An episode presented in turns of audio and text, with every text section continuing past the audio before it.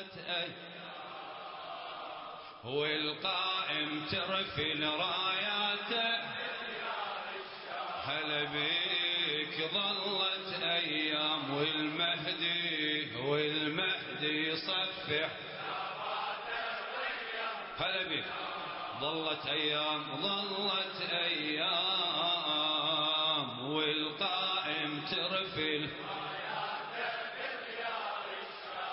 ظلت أيام ظلت أيام. والمهدي يصفح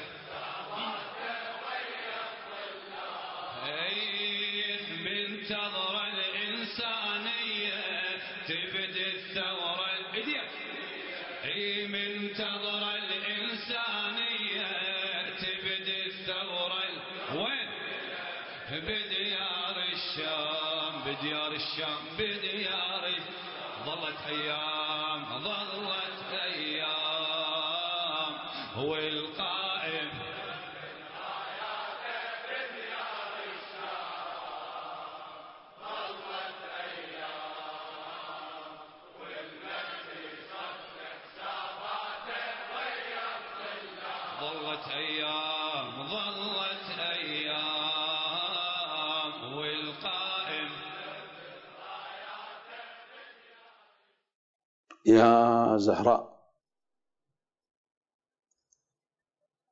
بسم الله الرحمن الرحيم. إمام زماني. مولى نعمتي. صلوات تترى عليك. بقية الله. إني أسرجت إليك جوادي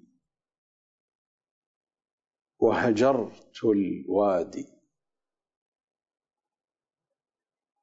إني أسرجت إليك جوادي وهجرت الوادي وادي الأوهام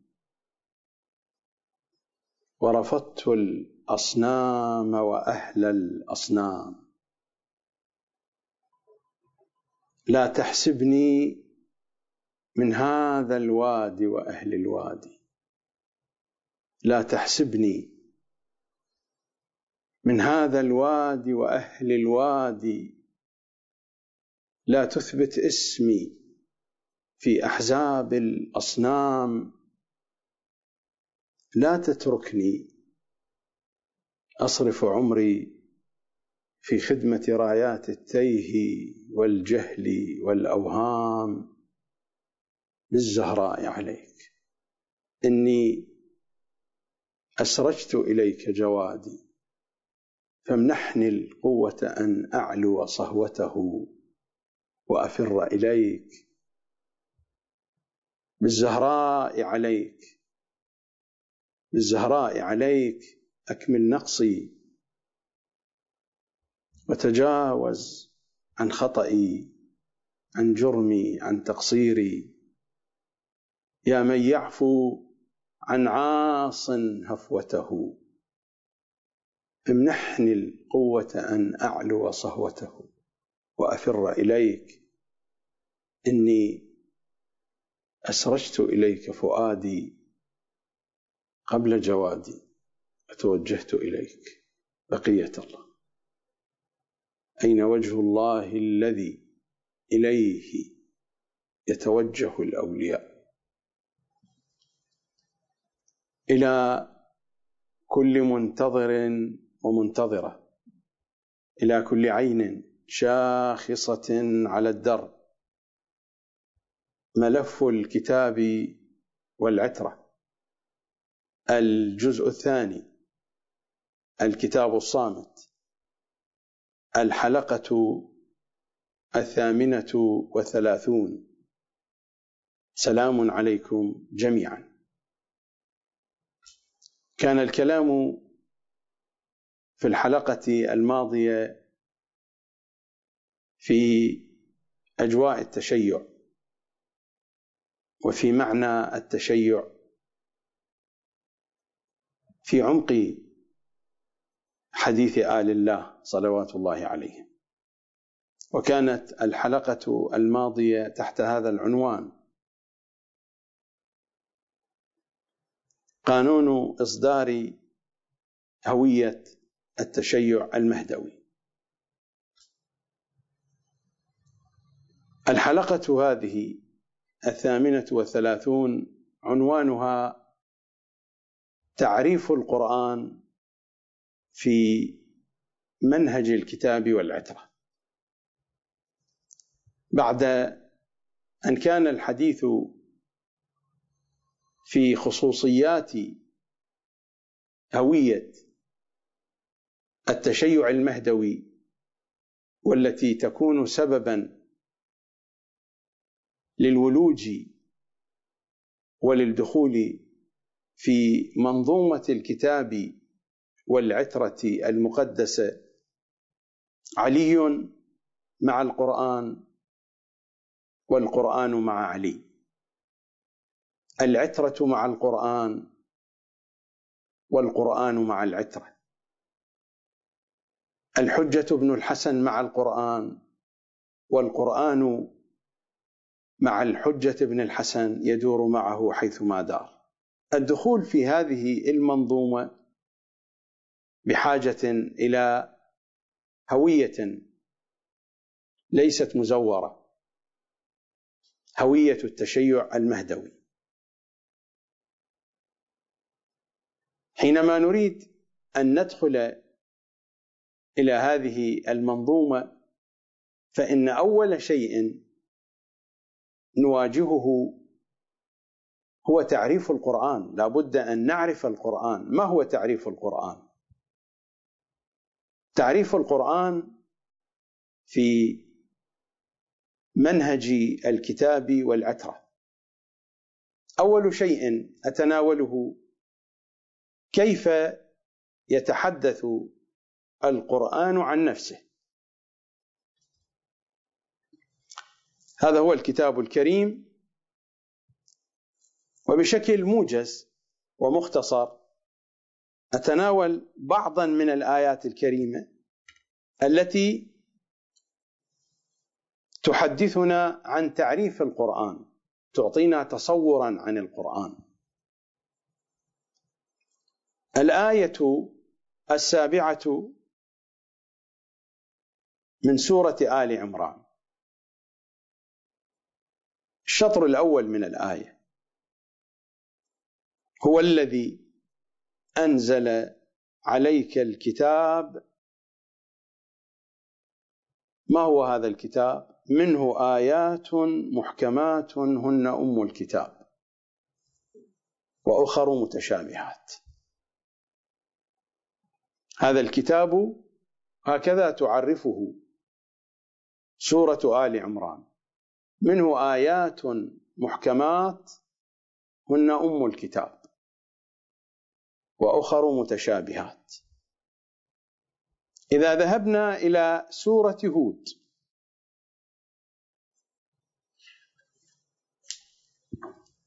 والآية الأولى بعد البسملة.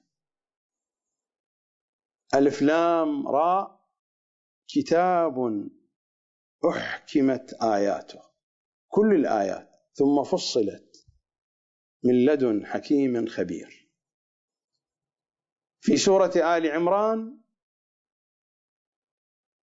منه آيات محكمات. هن أم الكتاب وأخر متشابهات. هناك آيات محكمة وآيات متشابهة. في سورة هود أحكمت آياته. كل الكتاب محكم. ألف لام راء كتاب أحكمت آياته ثم فصلت. أحكمت وفصلت.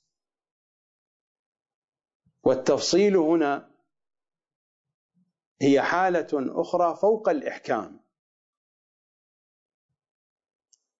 في سورة آل عمران آيات محكمات هن أم الكتاب. أم الكتاب أصل الكتاب. أساس الكتاب جذر الكتاب قاعدة الكتاب قل ما شئت. آيات محكمات هن أم الكتاب وأخر متشابهات.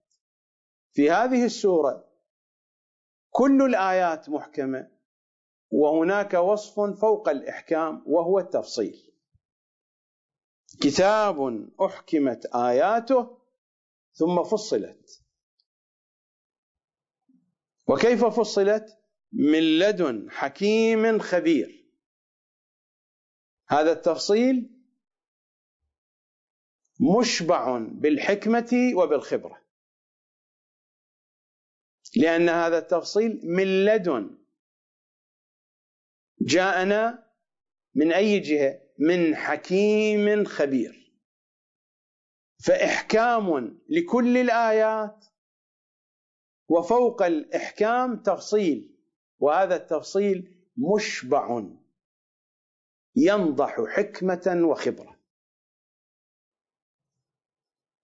إذا ذهبنا إلى سورة الزمر ماذا تقول سورة الزمر؟ الآية الثالثة والعشرون. الله نزل أحسن الحديث. ما هو أحسن الحديث؟ كتابا. الله نزل أحسن الحديث كتابا. ما هو وصفه؟ متشابها. الكتاب كله متشابه. هل هذا تناقض؟ قطعا لا ليس تناقض. سورة آل عمران تتحدث عن آيات محكمات وعن آيات متشابهات. وسورة هود تتحدث عن كتاب محكم بالكامل ومفصل من لدن حكيم خبير. وسورة الزمر تتحدث عن كتاب بالكامل متشابه. الله نزل أحسن الحديث كتابا متشابها. ثم جاء وصف آخر. مثانيه تقشعر منه جلود الذين يخشون ربهم إلى آخر الآية. متشابها مثاني الكتاب كله مثاني كله متشابه وكله مثاني إذا ذهبنا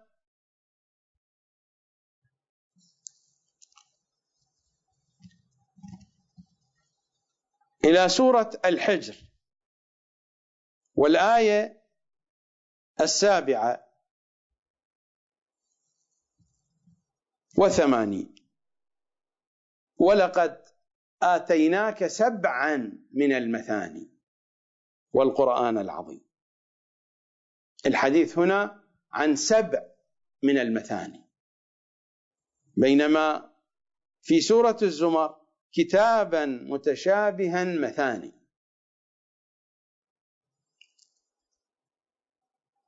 الكتاب الكريم وصف نفسه بأن فيه آيات محكمات وآيات متشابهات ووصف نفسه بأنه كتاب أحكمت آياته ثم فصلت من لدن حكيم خبير. ثم وصف نفسه كتابا متشابها مثاني. وفي سورة الحجر تحدث عن جزء من الكتاب وصفه بالمثاني. ولقد آتيناك سبعا من المثاني. بينما في سورة الزمر وصف الكتاب بكامله مثاني. كتابا متشابها مثاني. ماذا يعني ذلك؟ إن ذلك يعني أن لهذا الكتاب وجوه أن لهذا الكتاب مظاهر أن لهذا الكتاب رموز. هذه الرموز تحدث عنها سيد الأوصياء صلوات الله وسلامه عليه. هذا هو كتاب الاحتجاج تحدث عن هذه الرموز فماذا قال أمير المؤمنين؟ وإنما جعل الله تبارك وتعالى في كتابه هذه الرموز التي لا يعلمها غيره. والآية السابعة من سورة آل عمران التي تحدثت عن آيات محكمات وعن آيات متشابهات نفس الآية هي التي قالت وما يعلم تأويله إلا الله والراسخون في العلم وإنما جعل الله تبارك وتعالى في كتابه هذه الرموز. هناك رموز.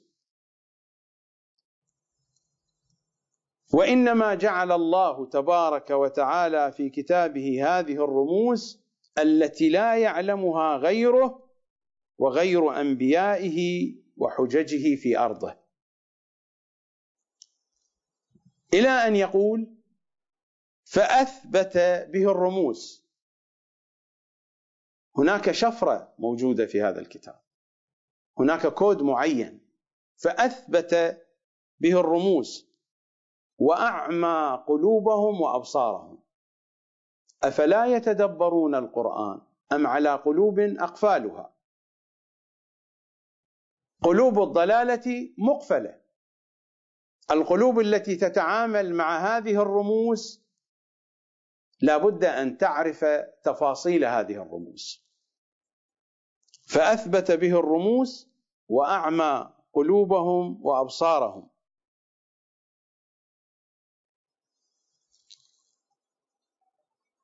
لما عليهم في تركها وترك غيرها من الخطاب الدال على ما أحدثوه فيه وجعل أهل الكتاب المقيمين به أهل الكتاب يعني آل محمد وجعل أهل الكتاب المقيمين به والعالمين بظاهره وباطنه من شجرة أصلها ثابت.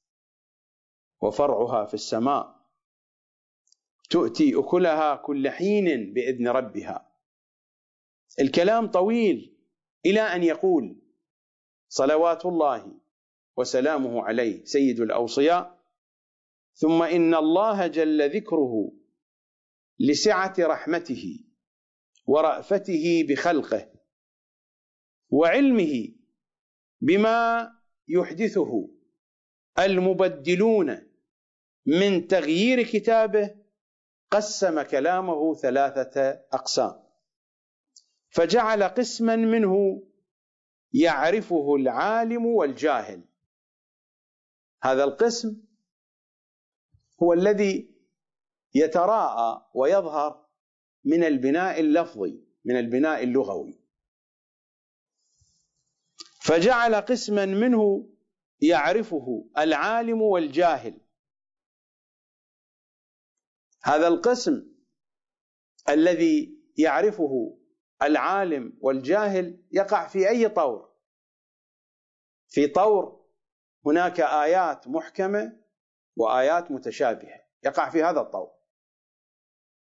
وقسما لا يعرفه إلا من صفى ذهنه ولطف حسه وصح تميزه.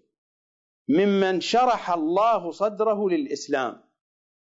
وهذا في أفق من الآفاق. هذا يقع في الكتاب الذي أحكمت آياته وفصلت عن طريق آل محمد. وإلا فالكتاب عند هذه الطبقة هو الكتاب المتشابه بتمامه. لكن هذا التشابه ينزاح بلحن حديث أهل البيت. هذا هو منهج لحن القول. إن لا نعد الرجل فقيها لبيبا عاقلا حتى يلحن له في القول فيعرف اللحن في القول. وقسما من الكتاب لا يعرفه إلا من صفى ذهنه ولطف حسه وصح تميزه اعرفوا منازل الرجال عندنا بقدر ما يحسنون من روايتهم عنا وفهمهم منا. إنا لا نعد الفقيه فقيها حتى يكون محدثا.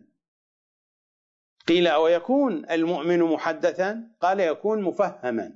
المفهم هو هذا.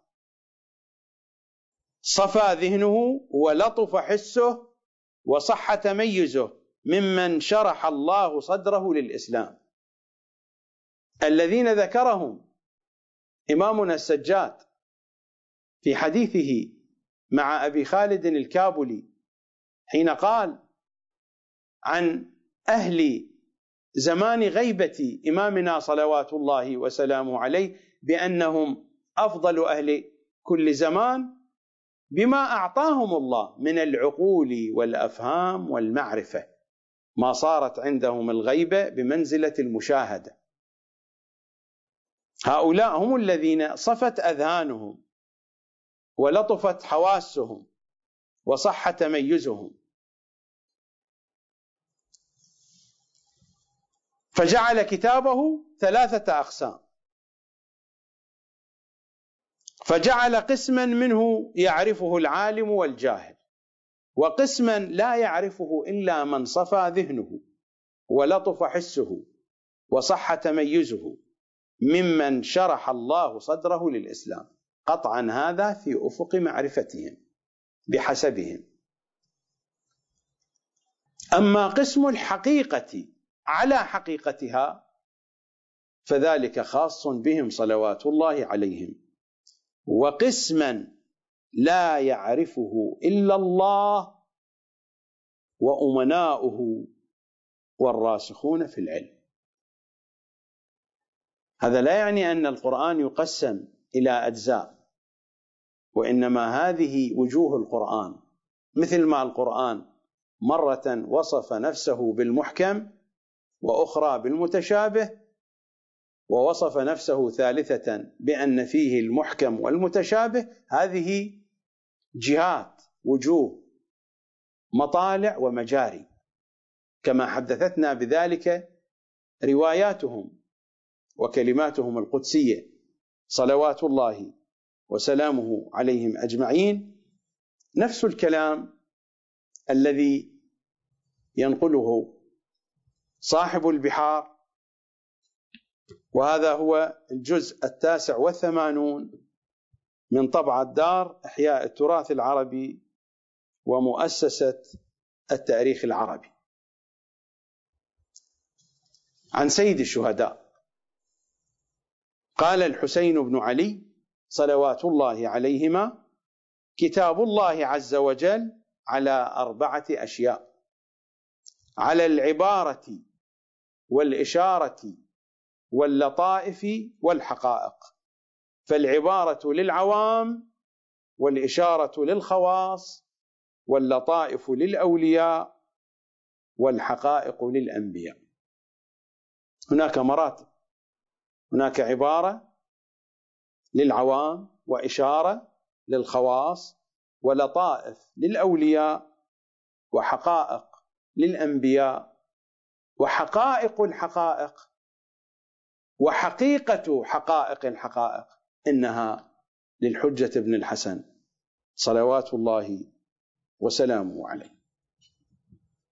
هذا بيان مجمل في تعريف القرآن لنفسه في حديث القرآن عن نفسه. أنتقل إلى فقرة أخرى حديث علي عن القرآن. حديث القرآن الناطق عن القرآن الصامت. حديث البلاغة والفصاحة والبيان. حديث الأدب والمعرفة والعمق. حديث القرآن عن القرآن. إنه علي صلوات الله وسلامه عليه.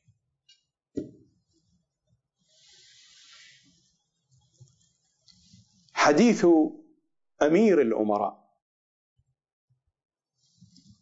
ماذا يقول أميرنا صلوات الله وسلامه عليه وبشكل سريع؟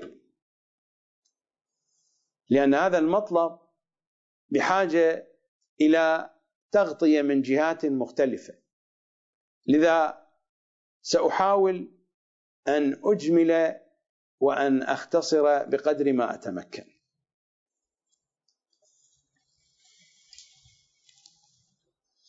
هذا هو نهج البلاغة ما اختاره الشريف الرضي من كلمات وخطب سيد الأوصياء.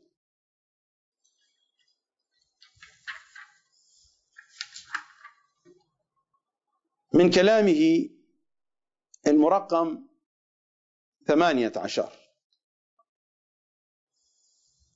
وهو يتحدث عن القرآن أذهب إلى موطن الشاهد وإن القرآن ظاهره أنيق وباطنه عميق.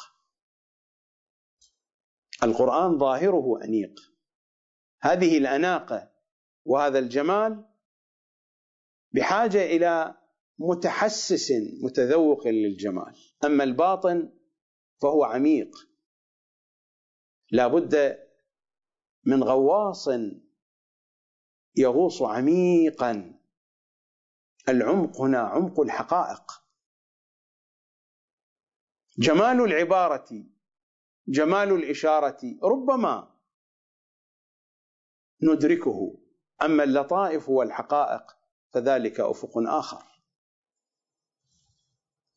القرآن ظاهره أنيق وباطنه عميق. الباطن العميق بحاجة إلى المرشد. وإلا من دون المرشد ومن دون المترجم الذي يترجم لنا العمق القرآني فإننا سنتيه في ضلالة بعيدة.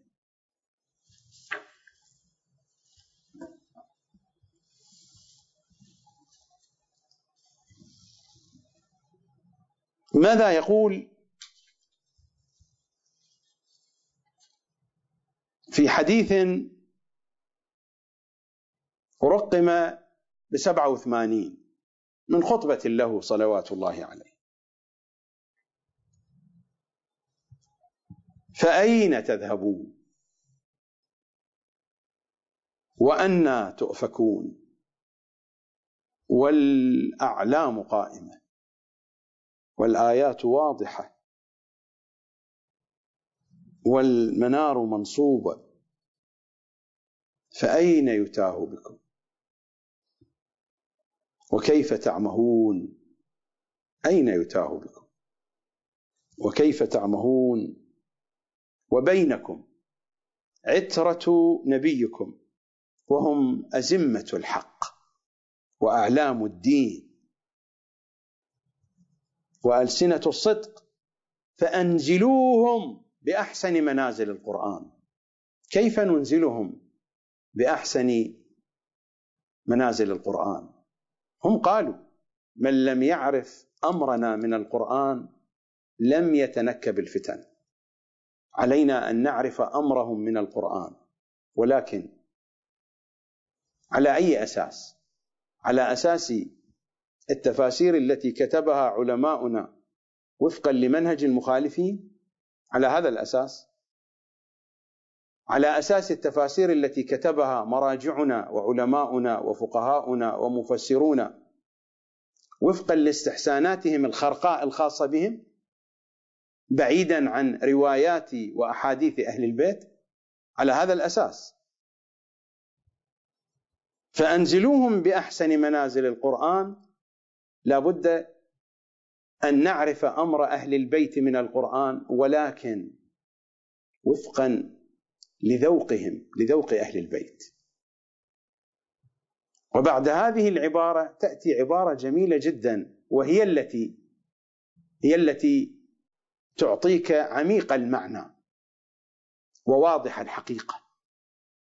فأنزلوهم بأحسن منازل القرآن وردوهم ورود الهيم العطاش.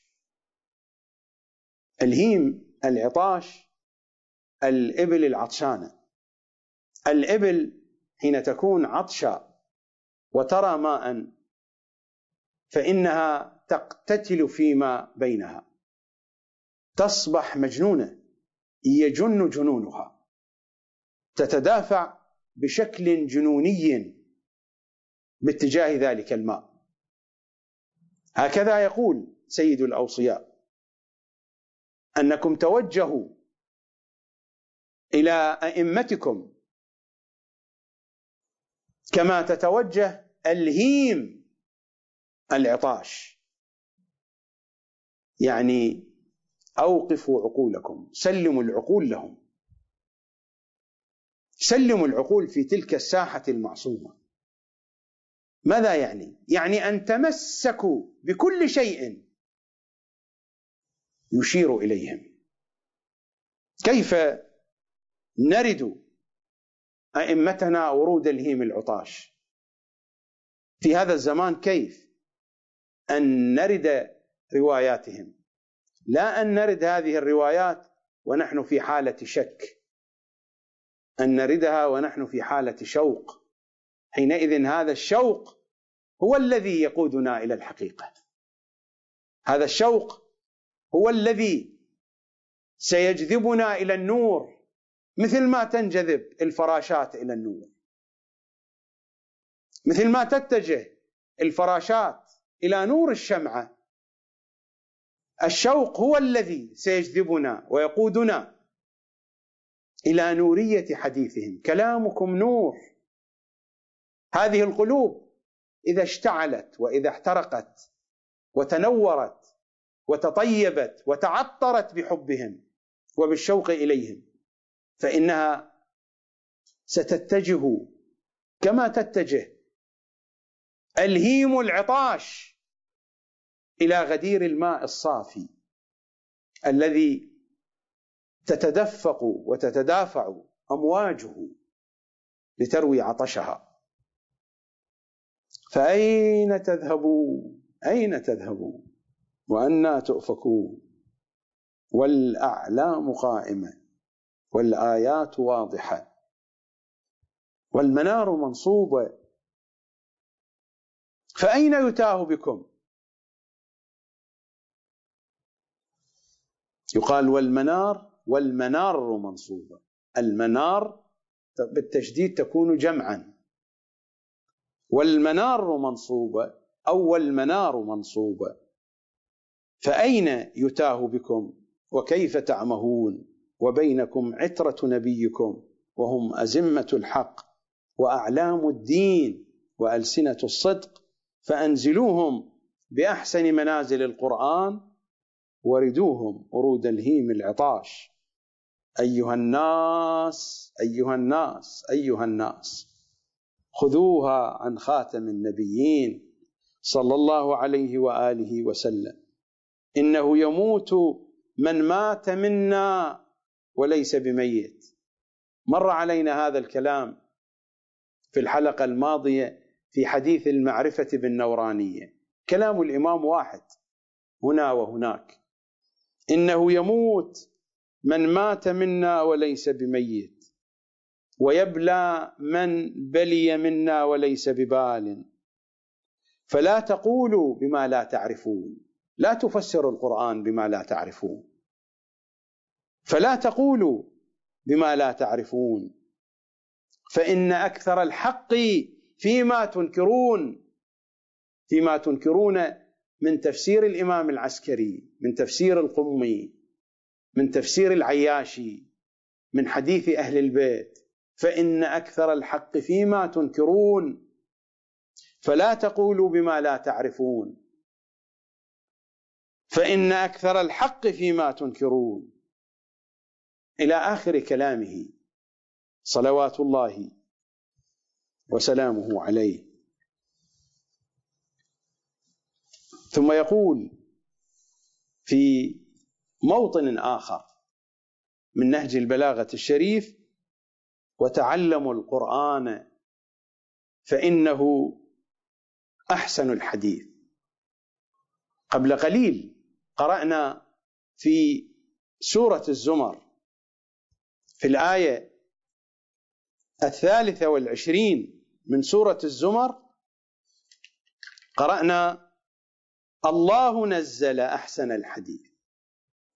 وتعلموا القرآن فإنه أحسن الحديث. وتفقهوا فيه. كيف يكون التفقه؟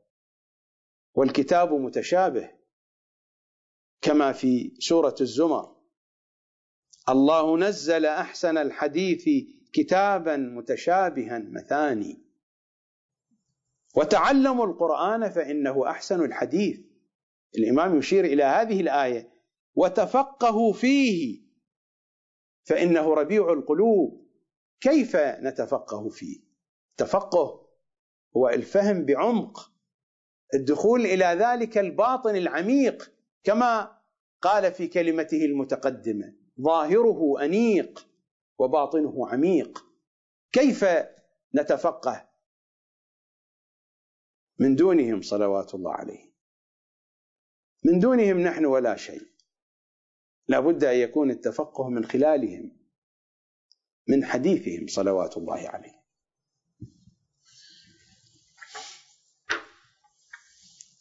وهنا يبين الإمام الحقيقة كامله هذا القرآن هذا كلام علي. هذا لا هو كلام الطوسي ولا كلام الطبرسي ولا فلان ولا فلان. هذا كلام علي كلام سيد الأوصياء. هذا القرآن إنما هو خط مستور بين الدفتين. هذا هو القرآن. خط مستور رموز كما مر قبل قليل. عبارة إشارة لطائف حقائق.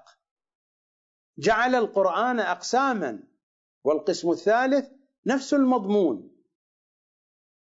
ما يعلم تأويله إلا الله والراسخون في العلم. كتابا متشابها مثاني. هذا القرآن إنما هو خط مستور بين الدفتين.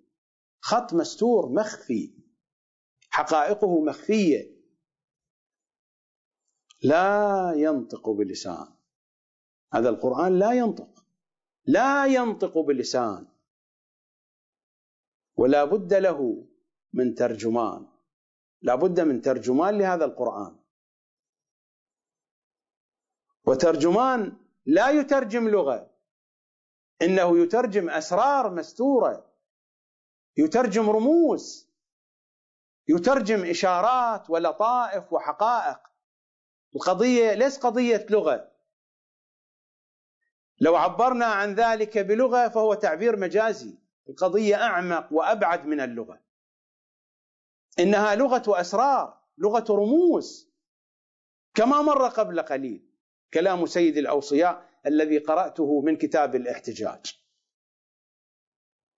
هذا القرآن إنما هو خط مستور بين الدفتين لا ينطق بلسان ولا بد له من ترجمان. وإنما ينطق عنه الرجال. من الذين ينطقون عن هذا القرآن؟ إنهم آل محمد. تراجمة وحي الله. أليس هكذا نخاطبهم في الزيارة الجامعة الكبيرة في زياراتهم؟ هكذا نسلم عليهم بأنهم هم التراجمة تراجمة الوحي. هكذا نخاطب الإمام الحجة بأنه ترجمان القرآن في زياراته الكريمة حين نزور الإمام الحجة. ماذا نخاطبه؟ بأنه ترجمان القرآن نخاطب الأئمة بأنهم تراجمة الكتاب بأنهم تراجمة الوحي. الترجمة هنا ليست ترجمة لغوية؟ هذه ترجمة الحقائق. لأن الحقائق ليست إلا عندهم صلوات الله عليهم. الرواية في الكافي الشريف ينقلها الشيخ المجلسي في الجزء التاسع والثمانين. عن أبي بصير عن أبي عبد الله عليه السلام. قال قلت له قول الله عز وجل هذا كتابنا ينطق عليكم بالحق. هذا كتابنا ينطق عليكم بالحق. ماذا قال أمير المؤمنين هنا. لا ينطق بلسان. القرآن هكذا يقول. بحسب القراءة المعروفة. بحسب ما موجود في قراءة عاصم. بحسب المصحف المكتوب. هذا كتابنا ينطق عليكم بالحق. قال فقال الإمام الصادق إن الكتاب لم ينطق لم ينطق. ولن ينطق. مثل ما قال أمير المؤمنين هنا. لا ينطق بلسان نفس الكلام. إن الكتاب لم ينطق ولن ينطق. ولكن رسول الله صلى الله عليه وآله هو الناطق بالكتاب. قال الله عز وجل هذا كتابنا ينطق عليكم بالحق. ينطق هناك من ينطق به ينطق عليكم بالحق. قال قلت جعلت فداك إنا لا نقرأها هكذا وإنما يقرؤونها كما مكتوبه في المصحف بقراءة عاصم. ينطق. الإمام هكذا قرأها. هذا كتابنا ينطق عليكم بالحق. الروايه في الكافي الشريف. في الجزء الثامن. قال قلت جعلت فداك إنا لا نقرأها هكذا. فقال هكذا والله نزل بها جبرائيل عليه السلام على محمد صلى الله عليه وآله ولكنه فيما حرف من كتاب الله عز وجل.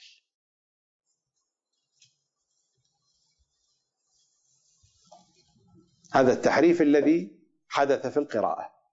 ولكننا نقرأ بقراءة عاصم بحسب أوامرهم وتلاحظون كيف أن الاطلاع على قراءة أهل البيت يوضح لنا معاني القرآن ويوضح لنا معاني حديثهم. كما لاحظتم هذا الترابط الواضح بين ما جاء في نهج البلاغة وبين ما جاء في قراءة أهل البيت التي رواها الشيخ الكليني في الكافي. هذا القرآن إنما هو خط مستور بين الدفتين. لا ينطق بلسان ولا بد له من ترجمان وإنما ينطق عنه الرجال. من هم الرجال؟ علي علي وآل علي. هؤلاء هم الذين ينطقون ينطقون عن الله. من استمع ومن أصغى من استمع إلى ناطق فقد عبده. فإن كان الناطق ينطق عن الله علي وآل علي هؤلاء. فإن كان الناطق ينطق عن الله من الذين ينطقون عن الله؟ هؤلاء علي وآل علي. هؤلاء الناطقون عن الله. فإن كان الناطق ينطق عن الله فقد عبد الله. هذا المستمع. وإن كان الناطق ينطق عن إبليس عن الشيطان ينطق عن النواصب ينطق عن سيد قطب ينطق عن ابن عربي وعن أمثال هؤلاء فإن المستمع فإن المصغي إنما يعبد سيد قطب يعبد ابن عربي. يعبد المخالفين لأهل البيت. الناطقون عن الله هم علي وآل علي. صلوات الله عليه هذا قانون القرآن. هذا القرآن إنما هو خط مستور مجرد كتابة.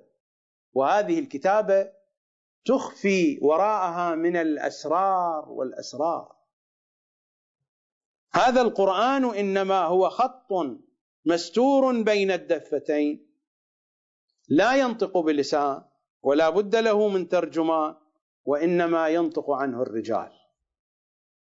ينطق عنه علي وآل علي.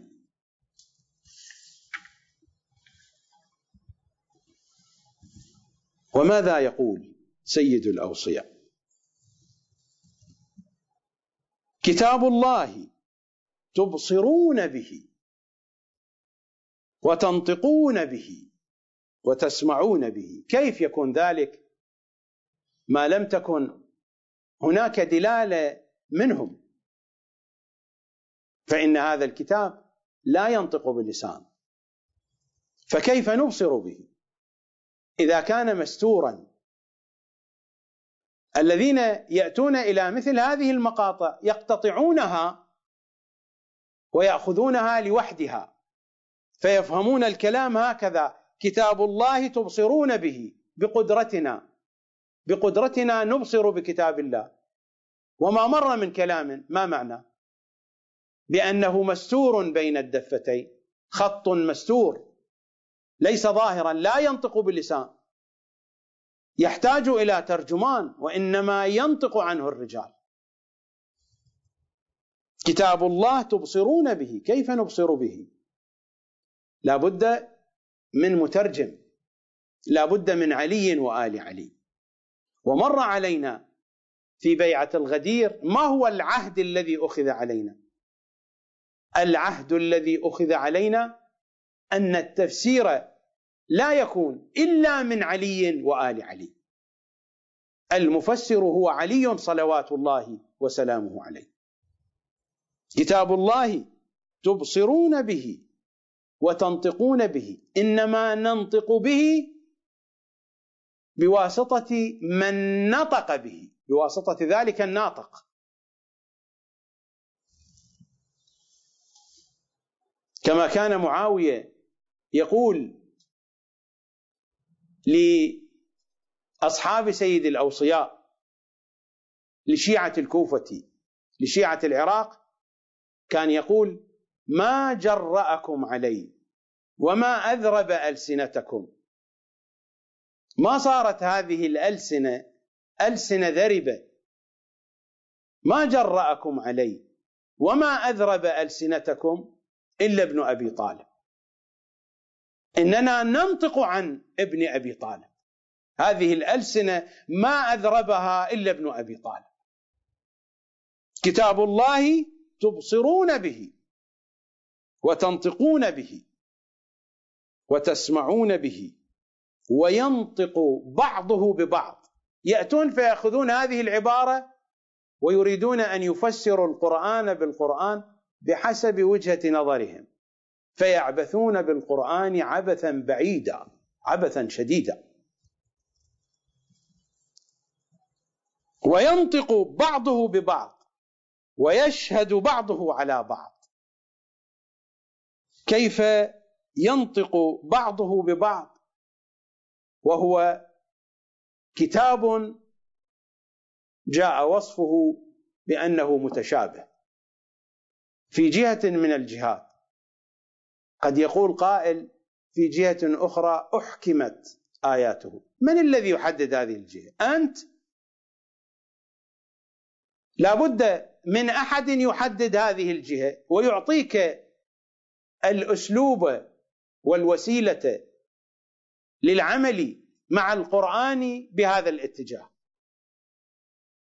فالقرآن مرة يكون متشابها ومرة أخرى محكما وأخرى بين هذا وهذا. فمن الذي يعين هذه الجهة ويعين تلك الجهة؟ إنه الناطق عن الله. إنه الترجمان الإلهي. إنه المعصوم. صلوات الله وسلامه عليه. وينطق بعضه ببعض. ويشهد بعضه على بعض. ولا يختلف في الله. ولا يخالف بصاحبه عن الله. بالله عليكم. هؤلاء الذين فسروا القرآن من الشيعة أو من غيرهم. ينطبق هذا المعنى عليهم. لا يختلف في الله ولا يخالف بصاحبه عن الله. وهم يضيعون في متاهة الجهالة والصنمية ببعدهم عن حديث أهل البيت. صلوات الله وسلامه عليهم أجمعين. وماذا يقول سيد الأوصياء؟ علي يتحدث عن القرآن. فمن الذي يتحدث عن القرآن؟ إنه القرآن بحقيقته يتحدث عن القرآن بلبوسه الظاهر يتحدث عن القرآن ببنيته اللفظية وبرموزه وإشاراته وإلا حقيقة القرآن علي. إن حقيقة القرآن هنا هي التي تتحدث عن ظاهر القرآن المستور بين الدفتين في خطوطه وعباراته وجمله وكلماته. فماذا يقول القرآن الحقيقي الناطق؟ ذلك القرآن فاستنطقوه استنطقوه ولن ينطق ولن ينطق. تتصورون بأنكم تستطيعون أن تستنطقوا القرآن؟ كما مرت الرواية. ماذا قال الإمام؟ قال إن الكتاب إمامنا الصادق لم ينطق ولن ينطق وإنما ينطق عنه ينطق به. رسول الله هو الناطق. علي هو الناطق. الحجة بن الحسن هو الناطق. ذلك القرآن فاستنطقوه ولن ينطق ولن ينطق ولكن أخبركم لأن القرآن لن ينطق ولن يتكلم معكم. أنا الذي أخبركم ولكن أخبركم عنه. ألا إن فيه علم ما يأتي والحديث عن الماضي ودواء دائكم ونظم ما بينكم. هذه الحقائق من الذي يستطيع أن يستخرجها؟ أي مفسر من المفسرين؟ من أي مجموعة؟ من المجموعات من المتكلمين من العرفانيين من الإخباريين من الأصوليين. من الذي يستطيع أن يستخرج هذه الحقائق؟ علي هو الذي يستخرج هذه الحقائق. علي وآل علي. فقط ذلك القرآن فاستنطقوا ولن ينطق. ولكن أخبركم عنه ألا إن فيه علم ما يأتي ما يأتي. من الذي يستطيع أن يستخرج علم ما يأتي؟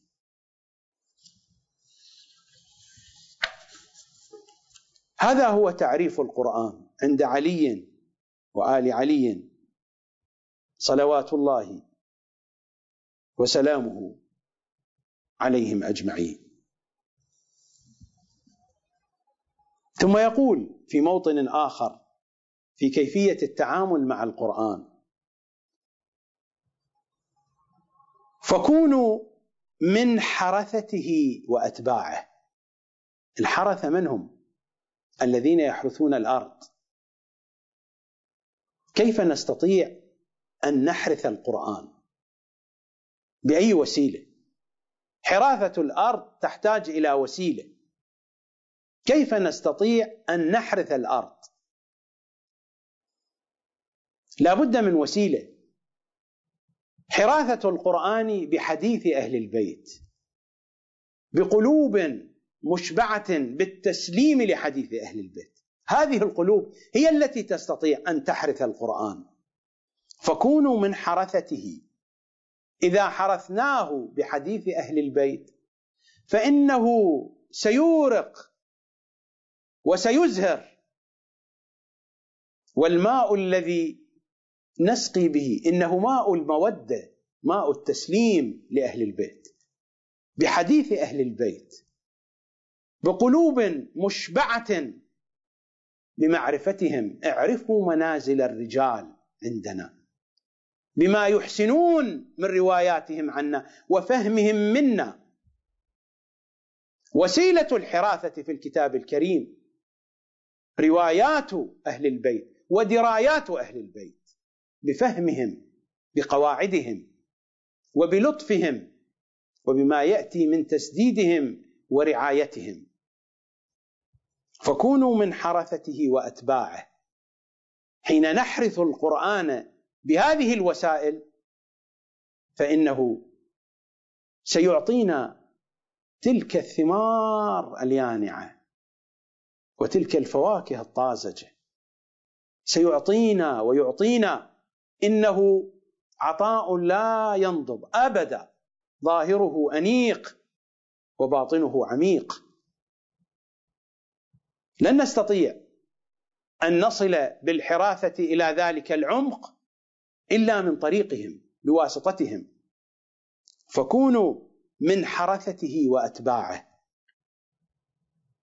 واستدلوه على ربكم. استدلوه على ربكم. استدلوه أي اطلبوا الدلالة منه كيف نطلب الدلالة؟ إلا من خلال الأدلاء على مرضاة الله. من هم الأدلاء على مرضاة الله؟ علي. علي وآل علي. هؤلاء هم الأدلاء على مرضاة الله. واستدلوه على ربكم. واستنصحوه على أنفسكم. خذوا النصيحة. استنصحوه. ما قال هكذا خذوا النصيحة. الاستنصاح يعني الاستنباط البحث حراثه أن نحرث القرآن حراثة. أن نستنبط المعاني استنباطا. واتهموا عليه آراءكم. أما أن تتكون عندكم آراء اتهموها. آراءكم لا قيمة لها. خذوا منا خذوا من العين الصافية. أما آراءكم اتهموها. آراءكم ضعوها في قفص الاتهام. دائما دائما دائما ضعوا آراءكم في قفص الاتهام. لماذا نضع آراءنا في قفص الاتهام؟ هم يقولون لست أنا. هم يقولون صلوات الله وسلامه عليهم أجمعين ماذا يقولون؟ هم يقولون في تفسير العياشي في هذه التفاسير الضعيفة التي يضعفها علماؤنا ومراجعنا في تفسير العياشي عن جابر جابر هذا المغالي الجعفي الذي يضعفه علماء الرجال الشيعة. من فقهائنا ومراجعنا ومفسرينا. عن جابر قال سألت أبا جعفر عليه السلام عن شيء في تفسير القرآن فأجابني. ثم سألته ثانية مرة أخرى في وقت آخر فأجابني بجواب آخر.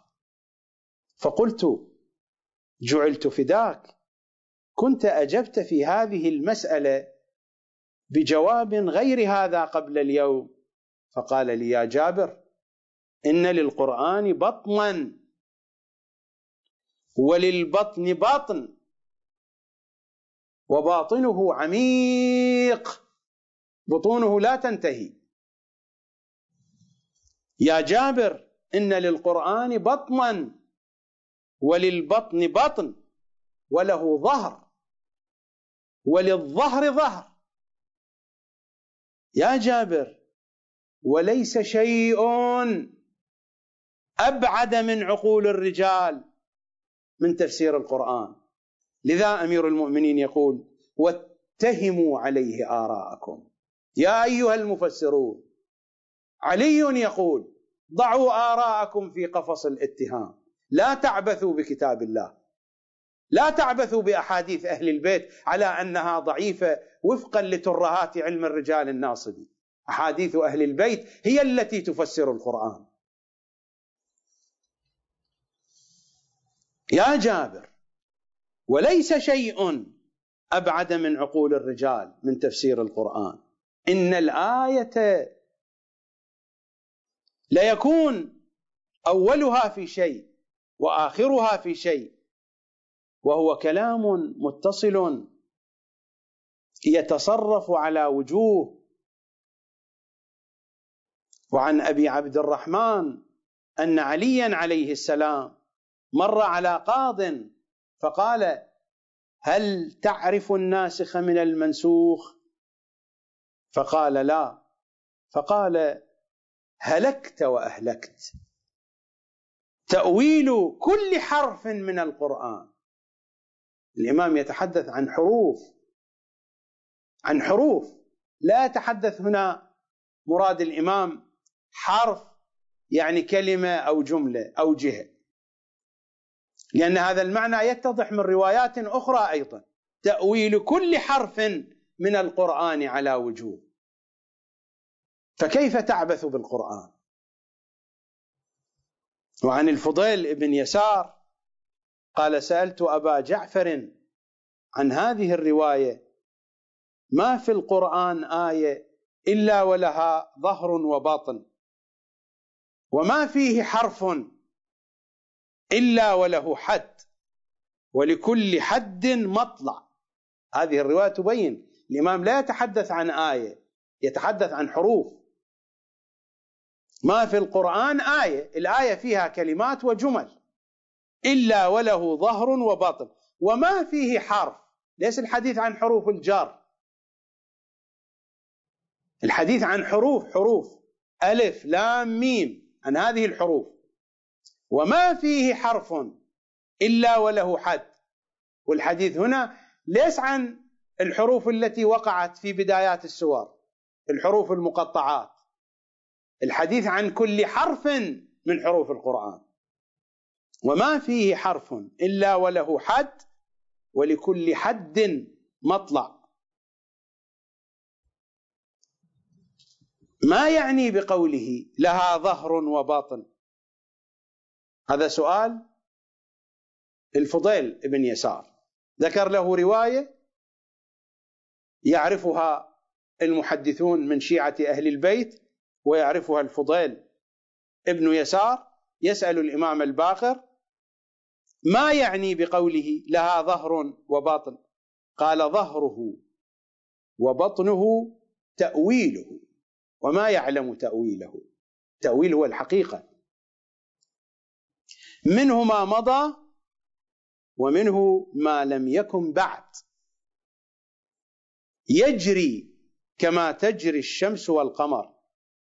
كلما جاء منه شيء وقع قال الله تعالى وما يعلم تأويله إلا الله والراسخون في العلم. نحن نعلمه. ومن غيركم؟ ومن غيركم يعلمه؟ من غيركم يا آل محمد؟ أنتم تعلمونه. على سبيل المثال اسمعوا. رواية جميلة جدا في تفسير فرات ابن إبراهيم. أيضا من التفاسير التي يضعفها مراجعنا وعلماؤنا وفقهاؤنا ومفسرونا في تفسير فرات الرواية عن الرضا صلوات الله وسلامه عليه. ميسرة الذي يروي الرواية.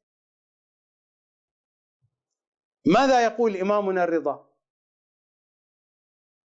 لا يرى في النار منكم أي من الشيعة اثنان ابدا والله. ولا واحد. تحدثت في يوم أمس وقلت هذه الروايات تتحدث عن شيعة الآخرة لا عن شيعة الدنيا عن الذين يحشرون شيعة في الآخرة. وبينت ما هو الفارق ما بين شيعة الدنيا وشيعة الآخرة بحسب رواياتهم وكلماتهم. ماذا يقول إمامنا الرضا؟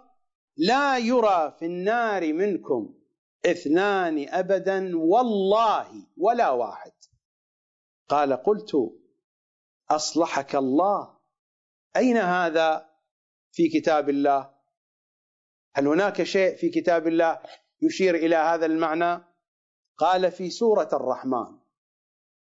وهو قوله تعالى لا يسأل عن ذنبه منكم إنس ولا جان. الموجود في القرآن كيف؟ لا يسأل عن ذنبه إنس ولا جان. هذه قراءة أهل البيت. لاحظوا الفارق الكبير في المعنى. الموجود في القرآن بحسب قراءة عاصم والتي نقرأ بها في عصر الغيبة لا يسأل عن ذنبه إنس ولا جان. الإمام ماذا قال؟ في قراءة الإمام الرضا صلوات الله عليه. لا يسأل عن ذنبه منكم إنس ولا جان. قال قلت ليس فيها منكم باعتبار القراءة المعروفة. قال بلى. والله إنه لمثبت فيها. وإن أول من غير ذلك من هو؟ وإن أول من غير ذلك لابن أروى. ابن أروى هو عثمان بن عفان. والله إنه لمثبت فيها. وإن أول من غير ذلك لابن أروى. ولو لم يقرأ فيها منكم. إذا لم تقرأ في الآية منكم لسقط عقاب الله عن الخلق. لا يسأل عن ذنبه. إنس ولا جان إذا كيف يكون الحساب؟ لكن الآية هكذا لا يسأل عن ذنبه منكم. أنتم يا شيعة آل الله لا يسأل عن ذنبه بشفاعة آل الله. وإلا إذا بقيت الآية بحسب قراءة عاصم فقد سقط العقاب وسقط الحساب. لا يسأل عن ذنبه حينئذ.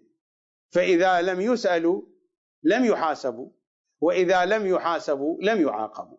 هكذا قال الإمام ولو لم يقرأ فيها منكم لسقط عقاب الله عن الخلق. ولكن الآية هكذا بقراءة ثامن الأئمة لا يسأل عن ذنبه منكم يا شيعة آل الله إنس ولا جان. أنتم الذين من شيعة الآخرة تحشرون أشياعا لآل محمد في يوم القيامة. ورواية ثانية عن إمامنا الرضا أيضا. صلوات الله وسلامه عليه في الكهف الشريف.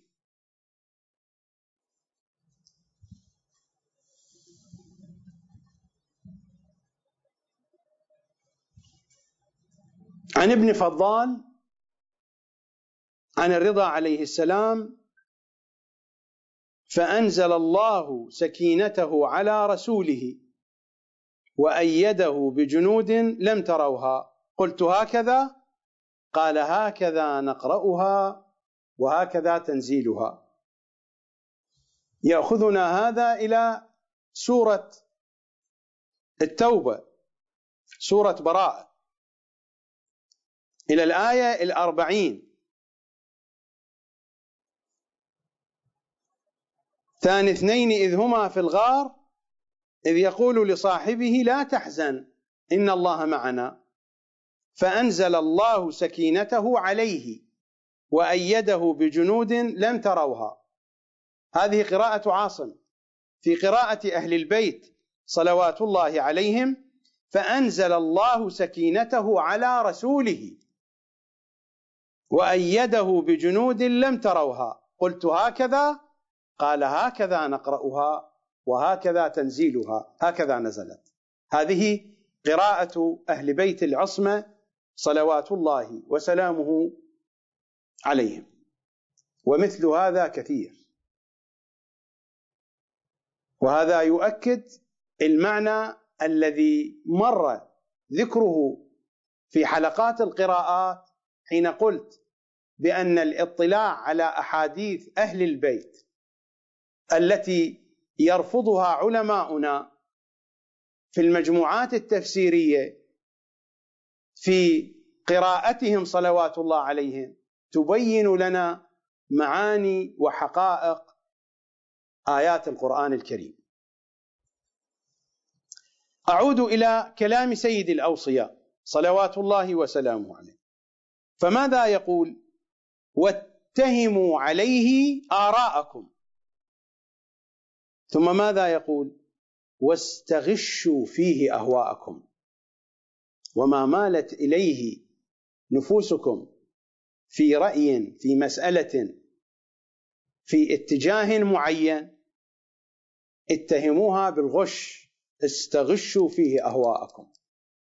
هنا لا يتحدث عن الهوى الذي يتعلق بشهوة في المال أو في السلطان أو في الطعام أو في الشراب أو في الجنس.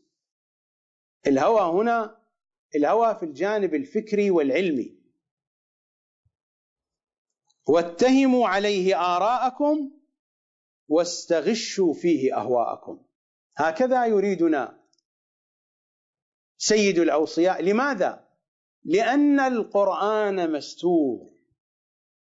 لأنه بلغة الرمز كما قال.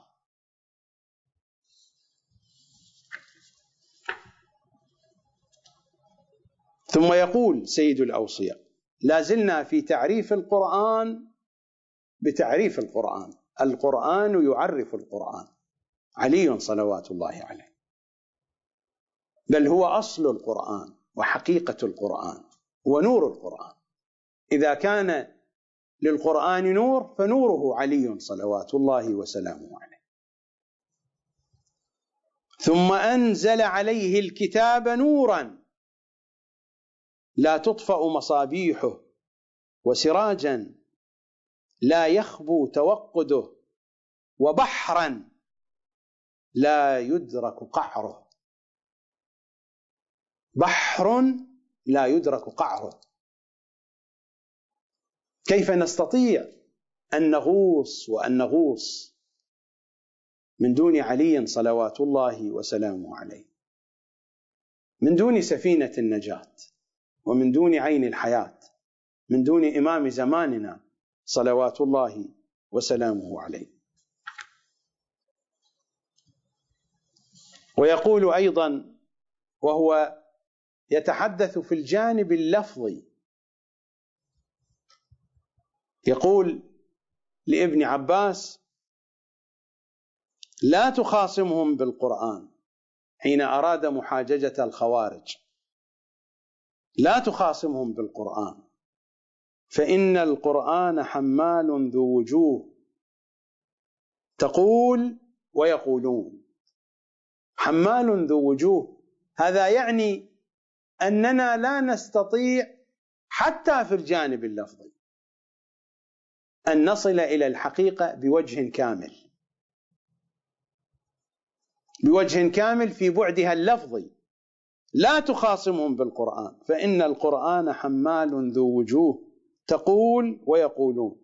ولكن حاججهم بالسنة بالحديث. فإنهم لن يجدوا عنها محيصا.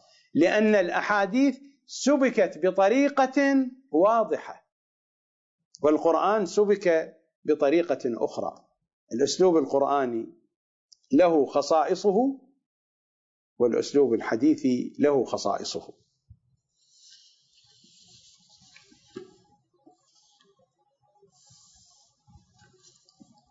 ويقول صلوات الله وسلامه عليه يأتي على الناس زمان وجاء هذا الزمان يا سيد الأوصياء ونحن نعيش فيه. يأتي على الناس زمان لا يبقى فيهم من القرآن إلا رسمه. إلا الرسم. أما التفسير والمضامين لا علاقة لها بمضامين القرآن. إنها مأخوذة من جهات أخرى. ليس منكم. أحاديثكم أنكرها شيعتكم. ووضعوها وراء ظهورهم وذهبوا يركضون يمينا ويسارا. يأتون بأي شيء؟ يجعلونه حشوا في تفسير القرآن. إلا إلا إلا الأحاديث التي جاءت من قبلكم. فإنها ضعيفة بحسب ترهات علم الرجال الناصبي. يأتي على الناس زمان لا يبقى فيهم من القرآن إلا رسمه ومن الإسلام إلا إلا اسمه. والإسلام هو مربوط بالقرآن هو قرين القرآن. القرآن والإسلام معنى واحد. حين لا يبقى من القرآن إلا الرسم الشيء الطبيعي لا يبقى من الإسلام إلا الاسم. فحقيقة الإسلام في القرآن. فلم يبق من القرآن إلا الرسم وإلا هذه الحلقات والمحافل التجويدية التي يقرأ فيها القرآن بطريقة المخالفين ويفسر فيها القرآن بطريقة المخالفين. هذا هو تعريف سيد الأوصياء للقرآن ولا زال علي يتحدث. في تفسير النعماني ماذا يقول سيد الأوصياء؟ لا زلنا في تعريف علي صلوات الله عليه للقرآن. ماذا يقول أمير المؤمنين بعد أن سأله شيعته عن القرآن؟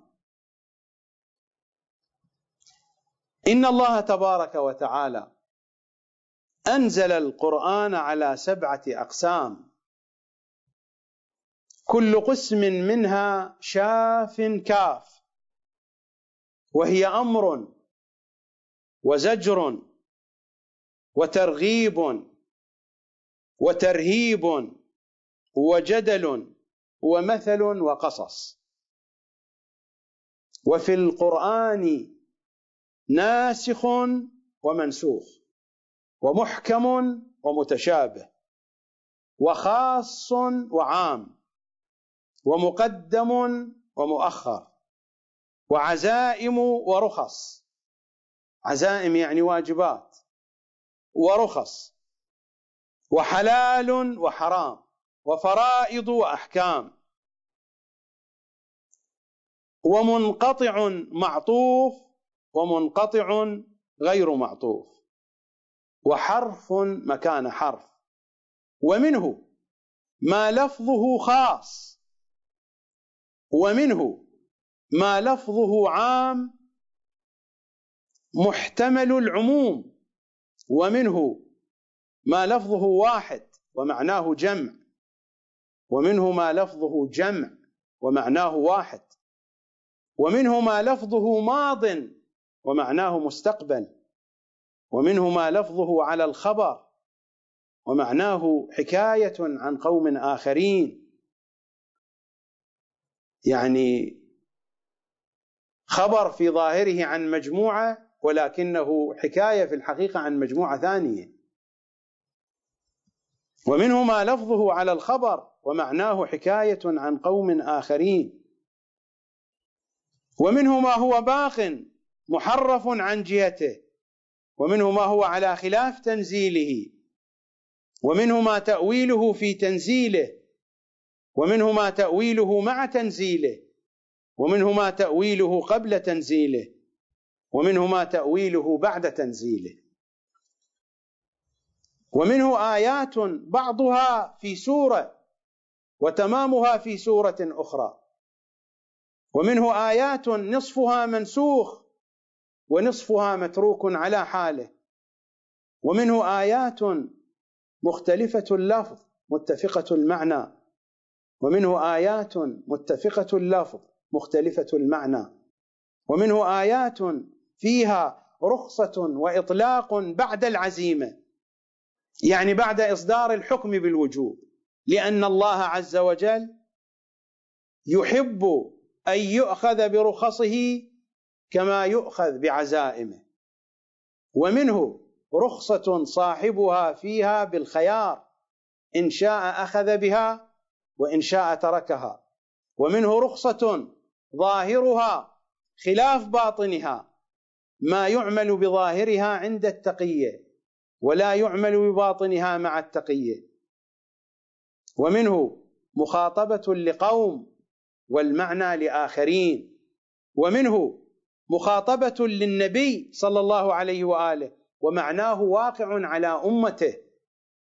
ومنه لا يعرف تحريمه إلا بتحليله. ومنه ما تأليفه وتنزيله على غير معنى ما أنزل فيه ويستمر الأمير. هذا تفسير النعماني بكامله. رواية عن أمير المؤمنين صلوات الله وسلامه عليه على هذا النسق. كتاب كامل على هذا النسق.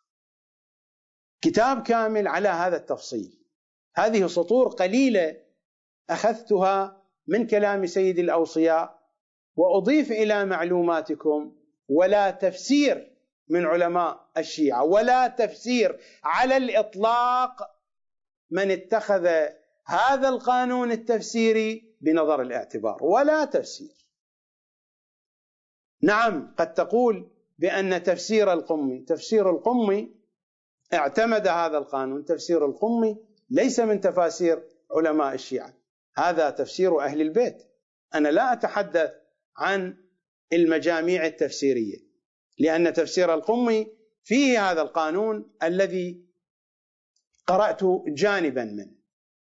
حين أقول تفاسير الشيعة فإنني لا أقصد مجاميع الأحاديث التفسيرية التي وردت عنهم صلوات الله وسلامه عليهم أجمعين والتي جمعها بعض علماء الشيعة.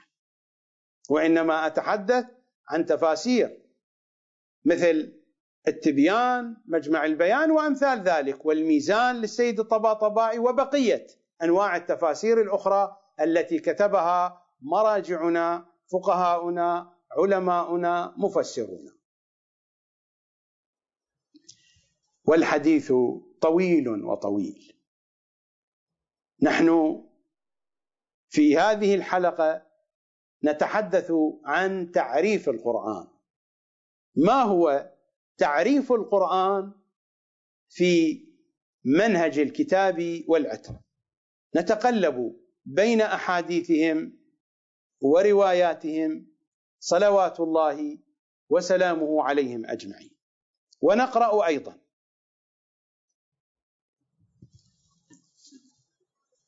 في تعريف القرآن. وماذا يقولون صلوات الله وسلامه عليهم أجمعين؟ والحديث عن علي عن القرآن نفسه. القرآن يتحدث عن نفسه. عن نفسه عن صورته اللفظية.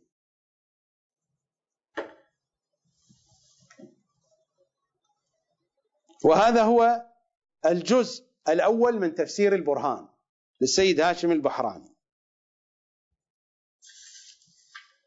والرواية ينقلها عن الشيخ الصدوق. أن رجلا قال له أمير المؤمنين علي بن أبي طالب عليه السلام إياك إياك إياك إياك أن تفسر القرآن برأيك إياك حتى تفقهه عن العلماء. من هم العلماء؟ ليس الطوسي والطبرسي والطباطبائي حديث عن أهل البيت حتى تفقهه عن العلماء. ومر علينا هذا الكلام في الروايات السابقة. إياك أن تفسر القرآن برأيك حتى تفقهه عن العلماء. فإنه رب تنزيل يشبه كلام البشر. رب تنزيل رب قرآن يشبه كلام البشر. وهو كلام الله وتأويله لا يشبه كلام البشر. لذلك القرآن ماذا قال؟ ما يعلم تأويله إلا الله والراسخون في العلم. لأن هذا الكلام ما هو بكلام بشر. ظاهره اللفظي حروفه أصواته جمله تشبه كلام البشر. هو كتاب متشابه كما وصف القرآن نفسه في سورة الزمر في الآية الثالثة والعشرين. إياك أن تفسر القرآن برأيك حتى تفقهه عن العلماء. فإنه رب تنزيل يشبه كلام البشر وهو كلام الله وتأويله لا يشبه كلام البشر. كما ليس شيء من خلقه يشبهه كما أن الخلق لا يشبهون الله. كذلك كلام الخلق لا يشبه كلام الله. له خصوصياته. كما ليس شيء من خلقه يشبهه كذلك لا يشبه فعله تبارك وتعالى شيئا من أفعال البشر. ولا يشبه شيء من كلامه كلام البشر.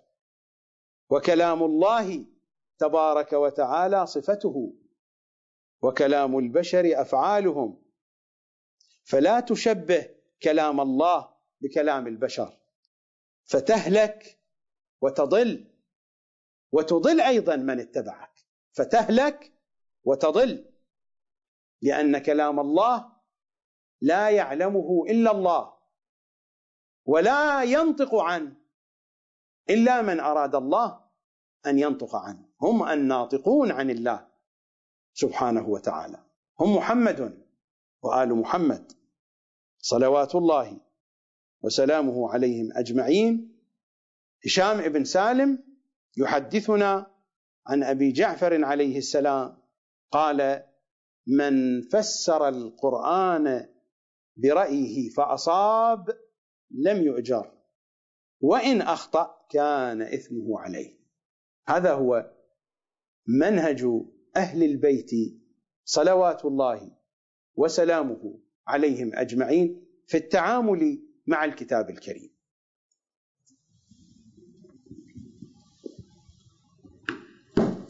لا زال الحديث في أجواء تعريف القرآن. إننا نريد أن نعرف القرآن في ضوء منهج الكتاب والعترة.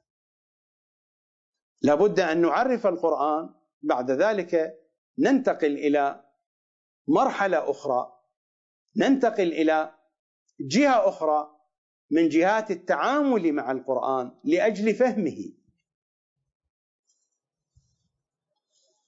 هذا هو وسائل الشيعة وينقل عن محاسن البرقي. عن المعلى ابن خنيس رواية في غاية الأهمية.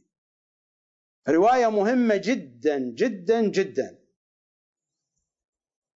عن المعلى ابن خنيس قال قال أبو عبد الله عليه السلام في رسالة كتب رسالة إلى شيعته. فماذا قال؟ وماذا جاء في هذه الرسالة؟ فأما ما سألت عن القرآن فذلك أيضا من خطراتك المتفاوتة المختلفة. يبدو أن سائل من شيعة الإمام سأل الإمام الصادق أسئلة وبين فيها شيئا من آرائه من تصوراته وضمنها الأسئلة التي وجهها إلى الإمام عليه السلام. الإمام يجيبه على أسئلته فيقول فأما ما سألت عن القرآن فذلك أيضا من خطراتك المتفاوتة المختلفة. هذا من عندك. كما مر علينا قبل قليل أن أمير المؤمنين ماذا قال لنا؟ اتهموا عليه آراءكم. ضعوا آراءكم في قفص الاتهام. واستغشوا أهواءكم. واحكموا على أهوائكم بالغش. فذلك أيضا من خطراتك المتفاوتة المختلفة لأن القرآن ليس على ما ذكرت. لا يشبه كلام البشر. هذا مقصود الإمام. لأن ذلك الذي وجه الأسئلة تعامل مع القرآن وكأنه كلام بشري. فأما ما سألت عن القرآن فذلك أيضا من خطراتك المتفاوتة المختلفة. لأن القرآن ليس على ما ذكرت. وكلما سمعت يعني ما سمعت من القرآن أو ما سمعت من حديث أهل البيت في معنى القرآن. وكلما سمعت فمعناه على غير ما ذهبت إليه. وإنما القرآن أمثال لقوم يعلمون دون غيرهم. أمثال يعني رموز يعني إشارات. وإنما القرآن أمثال لقوم يعلمون دون غيرهم. أمثال جمع لمثل. وحينما نأتي بالمثل إننا نأتي بشيء يشابه الشيء الذي نريد أن نتحدث عنه. فالقرآن في بنيته اللفظية لا يتحدث عن الحقيقة وإنما هو بأسلوب المثل أمثال الحقائق عند أصحاب الحقائق. وإنما القرآن أنا هنا لا أتحدث عن الفهم البدوي باللسان العربي أتحدث عن القرآن في مستوى التأويل. نحن انتهينا من مرحلة التنزيل. قاتل عليها رسول الله وانتهينا ولا شأن لنا بها. نحن نتحدث عن مرحلة التأويل عن مرحلة علي وآل علي. عن التأويل الذي قاتل عليه علي وقتل لأجله الحسين. عن التأويل الذي يتنامى يوما بعد يوم. ونحن في عصور وفي زمان يقترب شيئا فشيئا من ظهور إمام زماننا صلوات الله وسلامه عليه. هكذا أدبونا وعلمونا توقعوا الفرج صباحا ومساء. وإنما القرآن أمثال لقوم يعلمون دون غيرهم ولقوم يتلونه حق تلاوته. الذين يتلون القرآن حق تلاوته هم فقط محمد وآل محمد. لأن حق التلاوة أن تعرف معناه. من الذين يعرفون معناه؟ هم فقط صلوات الله عليه الذين خوطبوا به. فإن القرآن لا يعلمه لا يعرفه لا يفهمه إلا من خوطب به. في مستوى التأويل والحقيقة. وما يعلم تأويله إلا الله وهم صلوات الله عليه ولقوم يتلونه حق تلاوته. وهم الذين يؤمنون به ويعرفونه. وأما غيرهم فما أشد إشكاله عليهم وأبعده من مذاهب قلوبهم. ولذلك قال رسول الله صلى الله عليه وآله إنه ليس شيء أبعد من قلوب الرجال من تفسير القرآن. فما أشد إشكاله عليهم إنه مشكل. وأبعده من مذاهب قلوبهم.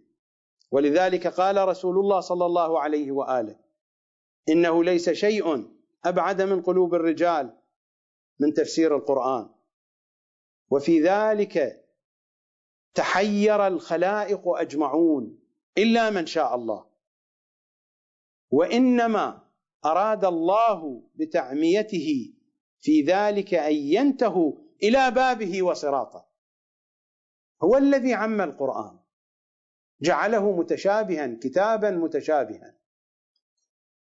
وإنما أراد الله بتعميته في ذلك أن ينتهوا إلى بابه وصراطه وأن يعبدوه وينتهوا في قوله إلى طاعة القوام بكتابه والناطقين عن أمره لأن الكتاب لن ينطق.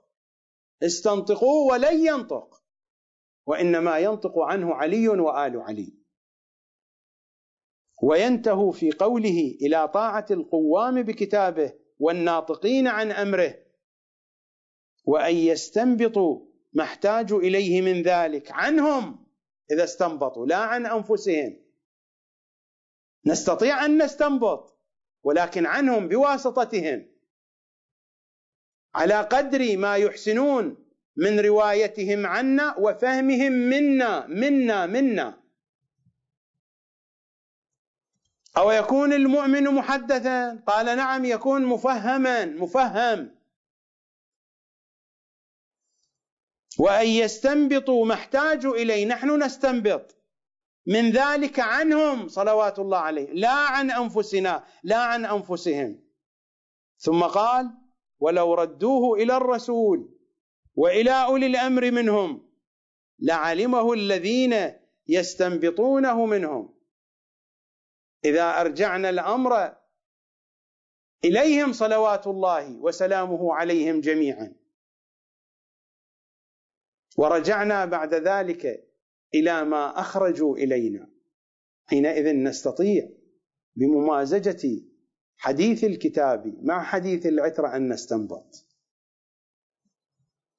وأن يستنبطوا ما احتاجوا إليه من ذلك عنهم لا عن أنفسهم. ثم قال ولو ردوه إلى الرسول وإلى أولي الأمر منهم لعلمه الذين يستنبطونه منهم. الإمام هنا يشير الذين يستنبطونه منهم بشرط الرجوع إلى الرسول وإلى أولي الأمر. فأما عن غيرهم أما عن غير محمد وآل محمد فليس يعلم ذلك أبدا. لا يوجد لا يوجد غيرهم يعلم شيئا. فأما عن غيرهم فليس يعلم غيرهم ذلك أبدا. ولا يوجد ولا يوجد من يعلم. وقد علمت أنه لا يستقيم أن يكون الخلق كلهم ولاة الأمر لأنهم لا يجدون من يأتمرون عليه ومن يبلغونه أمر الله ونهيه. فجعل الله الولاة خواص ليقتدى بهم. فافهم ذلك إن شاء الله. وإياك وإياك وتلاوة القرآن برأيك. لا تتلو القرآن برأيك. ولاحظوا العبارة دقيقة جدا. إياك أن تتلو القرآن برأيك سواء في مستوى القراءة أو في مستوى الفهم. والإمام هنا يريد أن يقول إذا قرأتم القرآن في جهة من كلامه اقرأوه بحسب أمرنا. قلنا لكم اقرأوه كما يقرأه الناس يعني بالقراءة المعروفة بقراءة عاصم. يعني لا تقرأوا بغير هذه القراءة. ولا يجوز أن يقرأ بغير هذه القراءة في الصلاة. ذلك خلاف لمنهج أهل البيت. الفتاوى الموجودة في الرسائل العملية تخالف منهج أهل البيت في جواز القراءة في الصلاة بالقراءات السبع. وإياك وإياك وتلاوة القرآن برأيك. على مستوى القراءة واللفظ أو على مستوى الفهم والمعنى. وإياك وإياك وتلاوة القرآن برأيك. فإن الناس غير مشتركين في علمه كاشتراكهم فيما سواه من الأمور. ربما يشترك الناس مع المعصومين ببعض الصفات البشرية. ولكن هذه القضية قضية خاصة بهم صلوات الله عليهم. فإن الناس غير مشتركين في علمه كاشتراكهم فيما سواه من الأمور ولا قادرين على تأويله إلا من حده وبابه الذي جعله الله له فافهم إن شاء الله واطلب الأمر من مكانه تجد إن شاء الله. اطلب الأمر من محمد وآل محمد. القرآن هنا عند محمد وآل محمد. لأن القرآن مع علي ولأن عليا مع القرآن ولأن القرآن يدور مع علي يتبع عليا حيثما دار.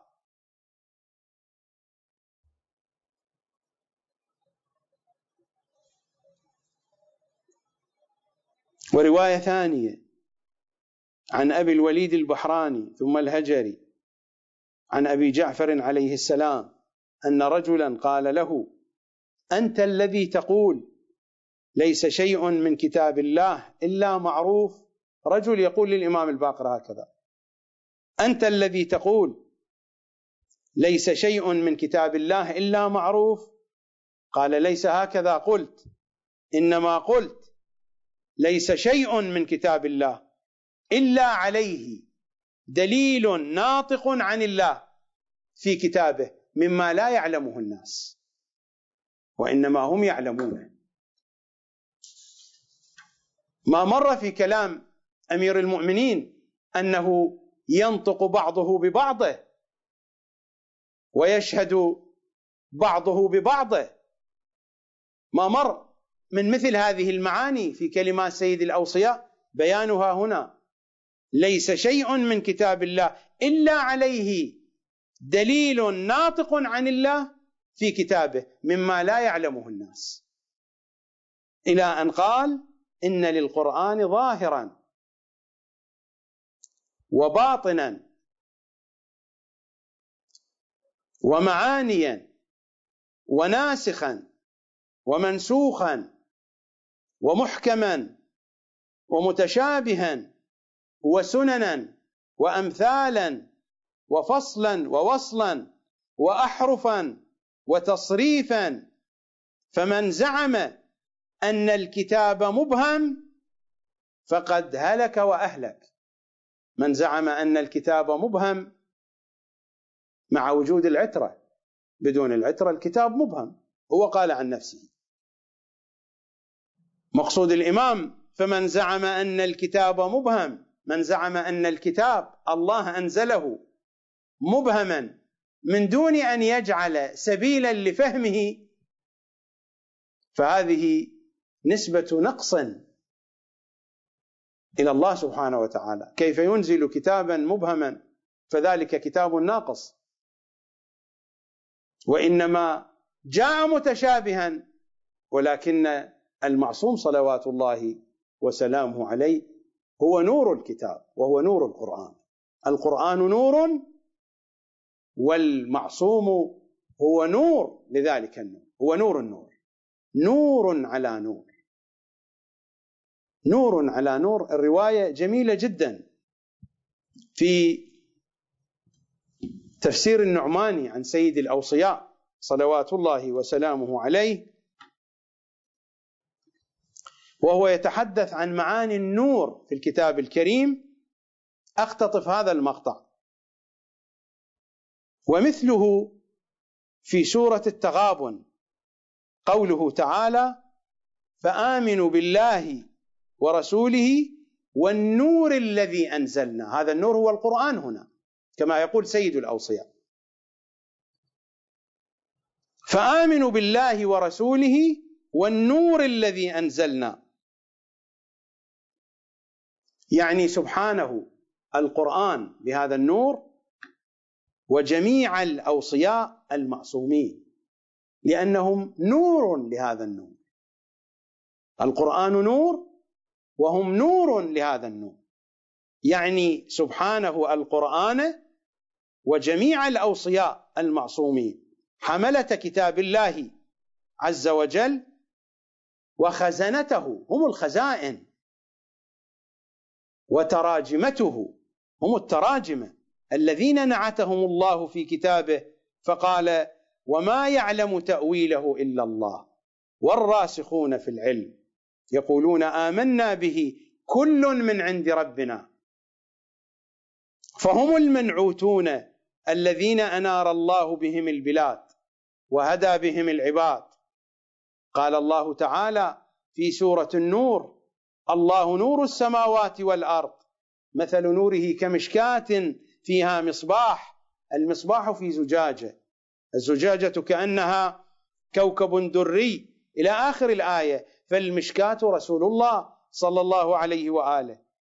والمصباح الوصي والأوصياء عليهم السلام. والزجاجة فاطمة عليها السلام. والشجرة المباركة رسول الله صلى الله عليه وآله. والكوكب الدري القائم المنتظر عليه السلام الذي يملأ الأرض عدلا. ثم قال تعالى يكاد زيتها يضيء ولو لم تمسسه نار. أن ينطق به ناطق أن ينطق بذلك النور ناطق وإلا ذلك النور لن ينطق. أن ينطق به ناطق. ثم قال تعالى نور على نور ذلك الناطق. هو نور على نور. القرآن نور والناطق به نور على نور. ثم قال تعالى يكاد زيتها يضيء ولو لم تمسسه نار أن ينطق به ناطق. ثم قال تعالى نور على نور. يهدي الله لنوره من يشاء ويضرب الله الأمثال للناس. والله بكل شيء عليم. والحديث يطول ويطول في تعريف القرآن. لذا أقف عند هذا الحد وتتمة الحديث في تعريف القرآن في منهج الكتاب والعترة في الحلقة القادمة يوم غد إن شاء الله تعالى. زهرائيون يا بقية الله زهرائيون نبقى نعاهدك. يا بقية الله زهرائيون نحن والهوى زهرائي في أمان الله. والقائم ترفل راياته هلا بيك ظلت يصفح هلا بيك ظلت أيام ظلت أيام والقائم ترفل ظلت أيام ظلت أيام والمهدي يصفح